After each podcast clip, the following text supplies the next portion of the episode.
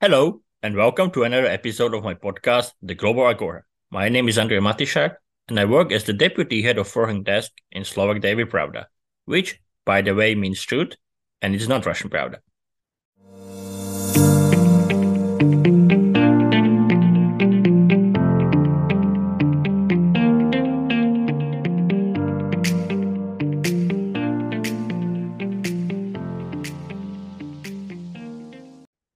It's one year from the beginning of the Russian large-scale invasion of Ukraine. Russian President Vladimir Putin thinks he can bully Ukrainians, but he only makes us angrier. This is what Iuliia Mendel said to me in our podcast debate. She is the former press secretary of President of Ukraine Volodymyr Zelensky from June 2019 until July 2021, author of the book The Fight of Our Lives, and opinion contributor for the Washington Post. And she also has a clear message for Moscow. Russia has to withdraw, beg for forgiveness, and pay for the crimes. Perhaps then it can survive. Listen to our conversation. If you enjoy what I do, please support me on Ko-fi. For the link, see also a description of this episode. And now, up to the new debate.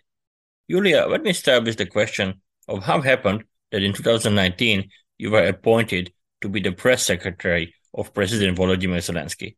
Okay, so let me say when Zelensky came to power, he was like really super popular, like a rock star. I'm not kidding. And everybody wanted to work for him. He became the first president to announce open competitions for top political positions, different positions. The same he did with press secretary, the position of his press secretary. He announced it via Facebook. And I thought, come on, like thousands of people would like to work for Zelensky. Like, why, why to apply, right? Like, what, what my chance is. And it happened that all colleagues of mine were saying just try you know he will need such people as you etc etc and that motivated me. And at some point without any hope for a chance i just sent my cv and it happened he hired hr company so they called me. And then i had several levels of competitions. And then saturday the end of uh, may i'm invited for the interview with the president zelensky already.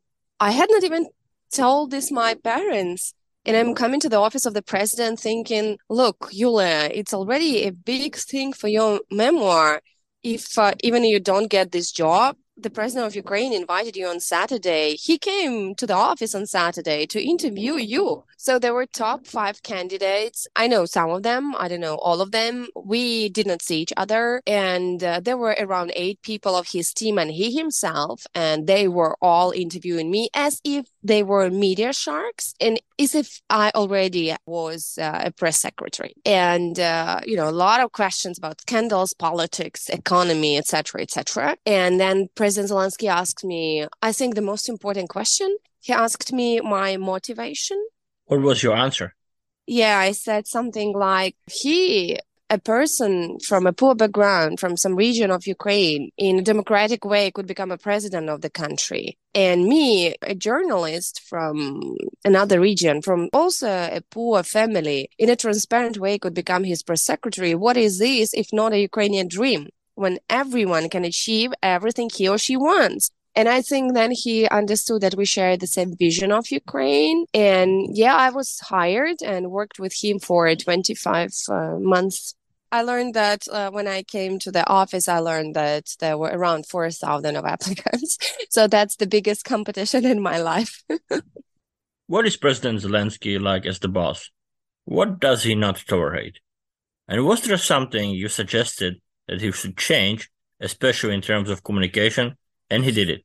Well, yes, I'm uh, telling the situations uh, and I'm telling about him in details in my book, The Fight of Our Lives. But definitely at the very beginning, there were a lot of challenges for me. Let me say that Volodymyr Zelensky in summer 2019 and Volodymyr Zelensky in summer 2020 are just different people. First, that I understood that his image of a comedian made people to underestimate him hugely, that in life he is a very serious person. He doesn't a joke, you know, everywhere around. Uh, he uses humor more to, you know, mitigate sharp angles in diplomacy, maybe to push for some decision, maybe to make good political point to um, emphasize this point, but definitely he's not just a joker. Second, what I learned, he was hugely demanding. He's um, a perfectionist by himself, and he demands the same way uh, of behavior and attitude from his team. It was uh, quite exciting, but very exhausting time in my life because we used to sleep like for three, four hours first year, and you know, then it was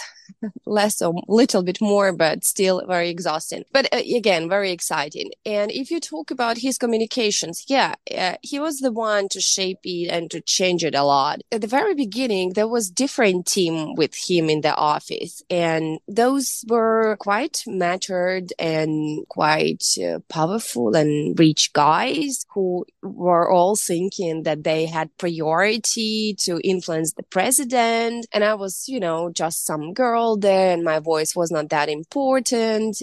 Has it changed? Maybe gradually? They all advised him that he should not talk to media. They advised him that he didn't need media in the epoch, in the era of social media, that he t- could talk to people without a mediator they were very influential also for the reason that they helped him to pass this successful electoral campaign and they actually helped him come to the presidency. And definitely I was a newcomer and I understood it was a very post-Soviet, very maybe even Soviet position to some point. It was very old school position which didn't work anymore. So I was fighting, but at some point for a few months, I was in a very difficult position when there were like hundreds and hundreds of media requests and I couldn't answer uh, any of them. And we couldn't answer. Like the press service had tight hands in general. And, and definitely there were a lot of requests for the interview, for comments, for explaining, and we could not do anything. Absolutely. Yeah. So the president first was l- like looking for their advice, but later, you know, step by step, was trying to explain we were fighting and uh, it happened that president made different choice. Like he understood that media was so crucially important that he needed to talk to them. And there were several comments that I asked him to do and he saw that they were like good ones and that media was ethical and and that it was more helpful than harmful. And there was one crucial interview that he provided to four media uh, french german american and polish. It was in fr- uh, before his uh, meeting with putin and it went around europe very well. It was very well read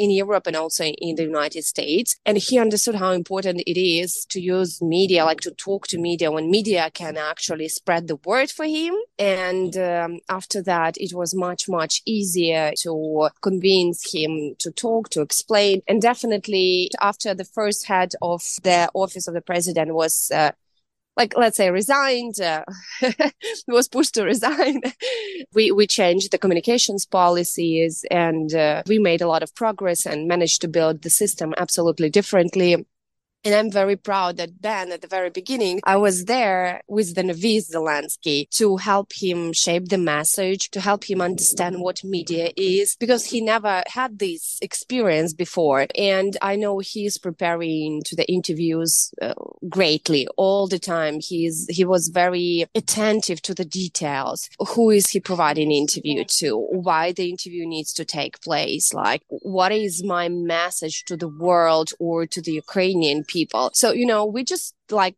changed his uh, attitude, uh, vice versa, 100%. So I'm, I'm, I'm happy to be, you know, the part of that change. You mentioned a book, The Fight of Our Lives, and I know it's not just about the war, but your fiance joined the military and you're from Kherson, which was occupied by Russia. How do you deal with such a situation? So look, uh, the fight of our lives, it's not only about the war because uh, it's more about the democracy that is in war right now and hopefully, you know, will not be at war soon. But when I'm talking about the fight, I mean, this is the fight for the democracy. And in the book, you can find a lot of personal experience and political experience of my country, how to fight against corruption, how to fight for the change, how to fight being a journalist, how to fight being a woman, like all the fights that also I think many Slovakian people and many European and American females are passing through their lives but um yeah my fiance thanks god is back. I'm very happy about this. But that period when he was at the front line it was it was so so psychologically difficult period mentally difficult. For me it's it's it's just the period when you cannot stop checking your phone and there are different stages of your stress. Like first you send him message and it's not delivered. You keep thinking and keep looking at your phone like every minute because every minute lasts like you know an eternity. Like why isn't it delivered? Okay there is no connection. Why? And then it's delivered but he does not respond. Like he doesn't read it. So, okay, why he doesn't read it? And then, you know, he reads it, but he doesn't respond. So, like, did he read it or did anyone else read, read it? So, like, I mean, it's, it's, it's, you know, it's, it's a terrible experience. And later, his commander had a joke. I did not tell this joke to anyone, but I was super angry at him. What happened, if I may ask? He said to Pavlo that um, there was a moment where and they could not at some point they could not come back. They were shelled and they were trapped and he said well i was thinking what i will tell julia and maybe i will tell that Pavlo did not arrive. Like it was a joke you know it was a military joke. I'm like i i'm not sure. For me at some point it can be a joke you know but it's just a harsh military joke between you know guys at, at, the front line. But the worst thing and the next stage of this stress is that even if you pass this stress you cannot complain for the reason that millions of females in ukraine passing the same. And if my husband he is already a husband if he is back hundreds of thousands of men are still there and some of them are going there right now are mobilized right now and the offensive is there. And then i was not able to there was no my word to say him no. Like i i, I could not say him no. I i felt despair pride but i wanted him to be near me but i didn't have this influence. And he was saying that's my choice you need to understand. And that's what I see right now in a year after war. Right now, I see couples where men say, we are mobilized to go like to the east before the offensive and we're going there. And they are not looking for any excuses, though the, the chance to be dead is huge. And they do this because they feel that there is no one else who can stand against Russian aggression. There will not be any other man who will step in in his boots and, you know, walk there. This is exactly what I've heard yesterday from our friend, and she has two kids, and her husband is sent to Donbass, and she cannot convince him to stay at all. So we're collecting some money to to help him to be prepared as much as possible.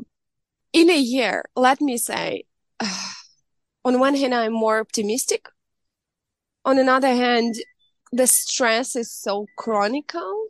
The level of my personal helplessness is the same that it's very difficult to explain what one feels or goes through, you know. But let me say, I'm very optimistic for the reason that a year ago, many countries in the world, they did not believe the war would be. And if the war would be, they never thought that we would stay independent, that we would be able to fight back. So they were like underestimating us so much. Some countries were giving us few days and it's a year. We are independent. We are sovereign. Kiev has the same number of people as before the war. We try to raise economy. The government works. You know, it's difficult. It's super difficult, but it's like we are alive and we know we have future and we know we will fight back. We are proud of our identity. We see the unity of the West and we definitely know that we will never give up to Russia. The only thing that can undermine us, like it's not Russia. It's if to some point the unity of the civilized world will break. At the beginning of the Russian large scale invasion, President Zelensky said, the fight is here. I need ammunition, not a right Many people were surprised by his stand, and I admit I also wasn't sure how he would react. What about you? You know him. Were you also surprised, or not really, and why? No, I said at the very beginning that I was more surprised that he got this invitation. Probably it should have been there for protocol, for, you know, human attitude. But after working with him for two years, I have never seen Zelensky running away from um, challenges, running away from risk of war. and especially it was seen when we were traveling to Donbass. He made it a priority. We were traveling like every month there, and uh, uh, every time he was traveling to the front line, like he traveled through hundreds of kilometers of demarcation line, so the line between occupied territory of Ukraine and uh, controlled by the government of Ukraine. And in many times he was uh, at the point where there was shelling. Like for instance, once we've been to the um, position of our soldiers, the president was going there to handshake with soldiers, to give them awards, to say hello. They were happy to take selfies. And it was 80 meters from the enemy position, like Russian or uh, Russian mercenaries. And then we were getting back. So we walked uh, to our бронемашины um, vehicles. Armored vehicles. And, yes armored vehicles right. And uh, so uh, it was like few hundred meters and the shelling started. And so he uh, world argued with his security who wanted us to get into the vehicles. And he said no what leader am i? If i'm leaving the soldiers when there is shelling. And he insisted and he went back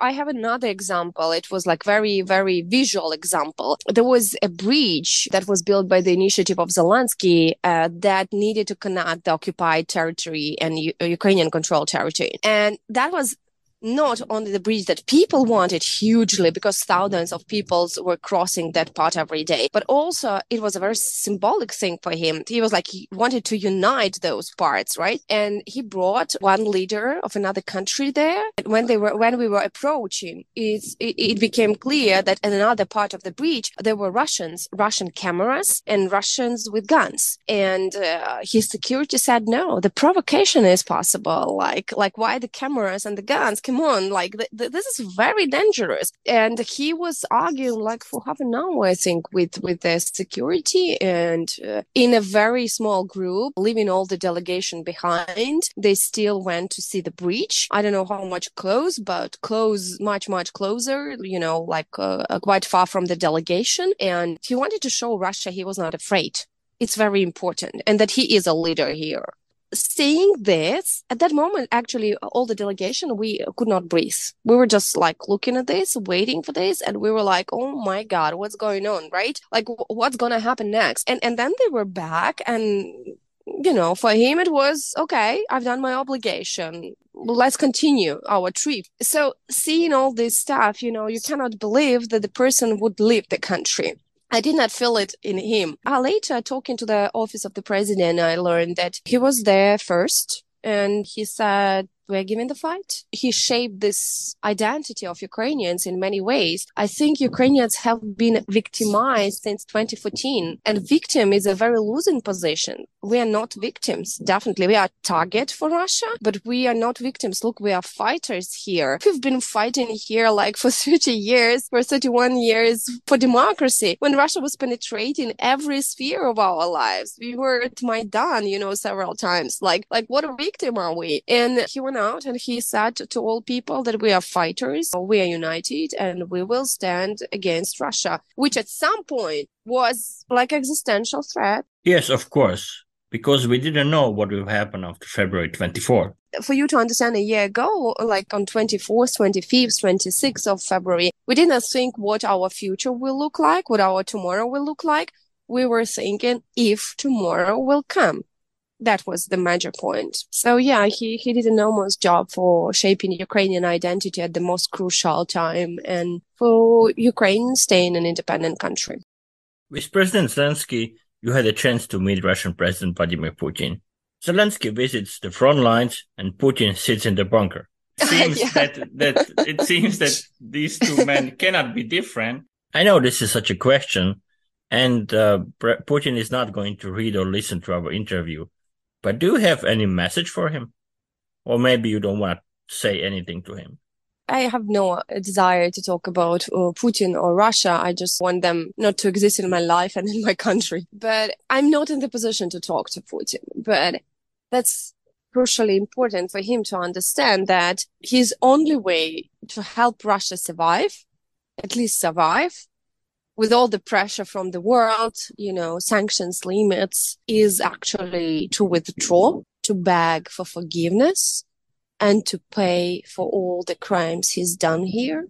If there was the concept of this Russian world, Ruski Mir, he fully destroyed it.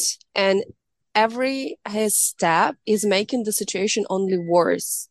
He thinks he will bully us and we will at some point give up or get scared, but it makes us angry and angry. It makes angry not only military in trenches, but it makes angry even moms with kids here. I mean, every Ukrainian gets only angry. And this means that every Ukrainian would stand to the very end until any Russian is here in Ukraine. So yeah, three steps, withdraw, beg for forgiveness and pay for the crimes.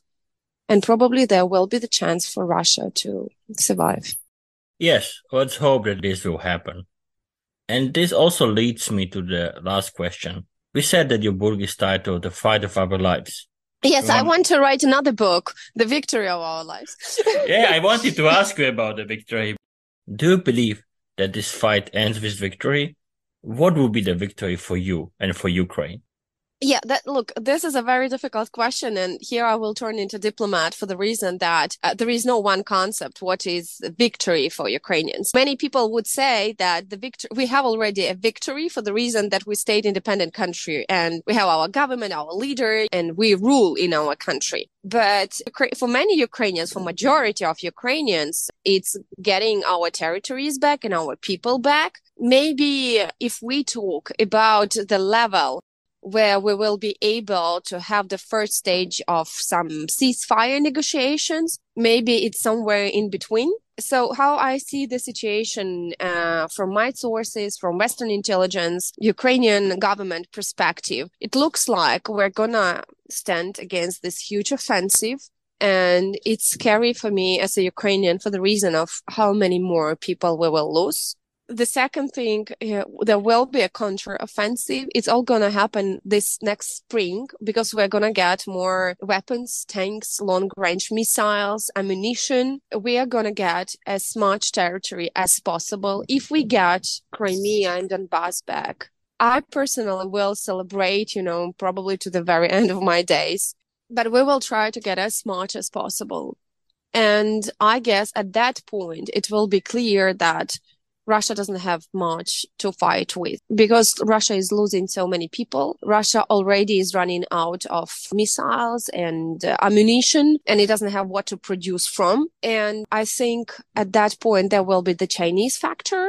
Don't forget that China is very outraged about this war in many ways. And Xi Jinping is going to come to Moscow. We don't know when. So probably he will pressure Putin. And if the sanctions are doing as well as they are doing right now, will be doing as well as uh, they are doing now, I guess at that point, Putin will start thinking about his 2024 elections. Because despite of the fact that we cannot get the real statistics from Russia, definitely people are suffering from poverty. They are losing beloved ones they cannot travel they cannot make business they're running away from mobilization they don't get any you know anything paid they don't have uniform they don't get anything to fight with so there is an indignation there and putin will need to think about this so i guess at some point this year there will be the stage when uh, he will ask for some level of negotiations. But uh, but before that, we will need to have counteroffensive and to try to get our lands back. I wanted to say is for you to understand. People think that peace is, you know, it's something like 23rd of February, but it's different. Like what I saw in in Donbass and in like Transnistria, Georgia, and other ways, you know, there will not be peace as if there were no war. We don't know if there will be demarcation line or not, but definitely Russia will uh, can stop missile attacks over Ukraine, destroying our infrastructure, etc., etc but also uh, it's pos- possible that there will be the Russian army near the border or the demarcation line, and there sometimes will be shooting, uh, and it's probably that a lot of Ukrainians will stay in Russia, and the exchanges will be keeping going, and also there will be the threat. So all Ukrainians are prepared right now, together with the government, that Russia will try to recharge and in some years again attack Ukraine. So that's why we are in such a hurry to get into the European Union because European Union will make us us stronger in economic way, institutional way, and definitely, you know, we will be able to keep our army strong. Uh, it will be more difficult for Russia to attack the European Union, especially if we are much stronger country in many ways. You see, this will be our homework to do in such a get uh, into the EU during such small open window of opportunity before they recharge and try to regain us again to renew their uh, empire. This was another episode of my podcast, The Global Agora. Subscribe, listen on Spotify, Apple Podcast, Google Podcast, and on the other platforms. If you enjoy what I do, please support me on Ko-fi. For the link, see also the description of this episode. Thank you for listening and stay tuned.